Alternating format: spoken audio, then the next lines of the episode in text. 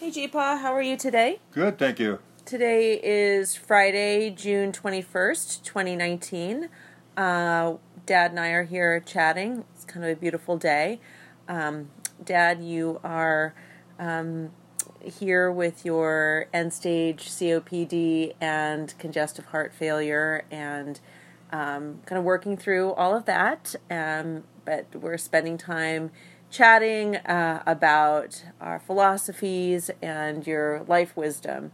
And I wanted to ask you what you think about uh, this idea of epiphany or having an epiphany in your life. Yeah, that's great, Sabra.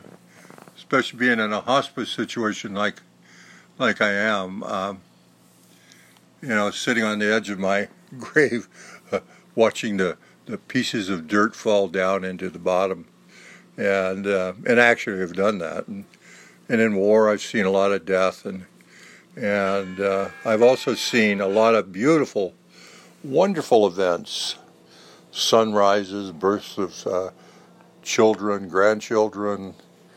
You know the the glory of of people standing up for what they believe in, and, and just a tremendous amount of things.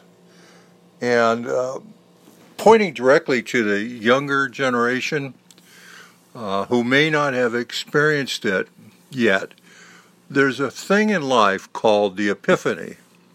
And for older people who may not be familiar with that word uh, or are familiar with it, uh, epiphany simply means a revelation, uh, an awareness, a, uh, uh, suddenly a aha, I got it. I understand it. Eureka!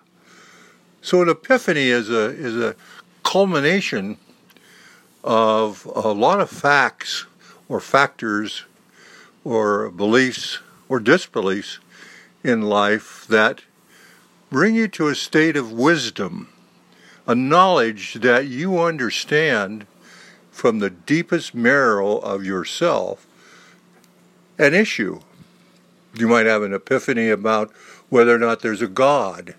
You might have an epiphany as to whether or not you're you're a good person. You might have an epiphany uh, that uh, maybe the world is is more positive than negative. You might have an epiphany that the uh, uh the day that you're living is the most important 1440 minutes that exists in all continuums of time. But this epiphany is like a ball, a thunderball, that roils out of the sky almost and smacks you right in the face or the heart. Uh, I had an epiphany when I was, oh, pretty close to 50, 51. I was walking uh, in, down the sidewalk in Seal Beach, and my wife was already out on the beach, and there was a question that I had been dealing with about my worth as a human being and my my purpose on life. And uh, I was I was perplexed by what is my purpose in life? Why am I here? What's my what's my raison d'etat? What's my what's my purpose for living? What's the what's the reason for my existence? And uh, I paused under this tree. It was a hot day, a Sunday, and all of a sudden it just came out of the blue. Boom! My primary purpose was to stay sober and help others achieve sobriety. Now, for those of you who wonder what that word sober means, it means clear thinking as well as not being drunk. But clear thinking is the key to life. When you can unclutter your mind with all the garbage, all the prejudices, all of the uh, you, the traps, the, the, the pitfalls in life that that make you stumble around trying to find your way, you can see. You can you can you could like like like a telescope actually bring the horizon right to your nose, and you'll know absolutely what it is. It's clarity, it's crystal clarity. like looking at a diamond up close with a loupe. You could see all the facets.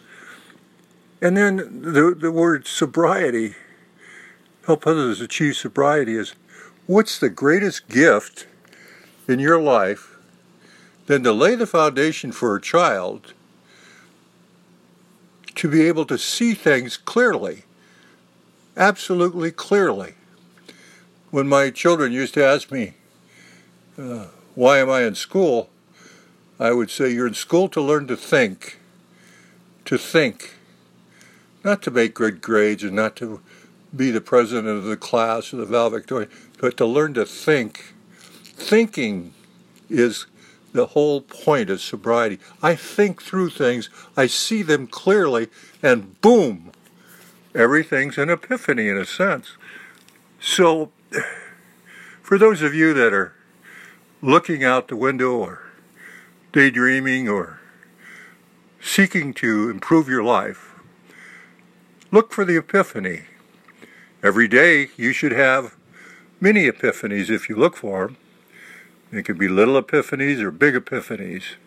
I'm looking at my little dog right now and saying, my little Yorkie pup, and I'm saying, wow, what a beautiful gift I have right there. Just lying there, just wanting me to come over and scratch his tummy. You know, that's an epiphany. My love for my dog. That, that itself is an epiphany. It's a wow. So think about that. Think about seeing things in life as clear and as precise as you can for their value. Thank you very much. Thank you, Dad. And if you are interested in passing this along, please do so. Uh, you can also contribute to Lori and Cliff McKenzie at 53 East 7th Street, Apartment 9, New York, New York 10003. Thank you and have a great day. Bye bye.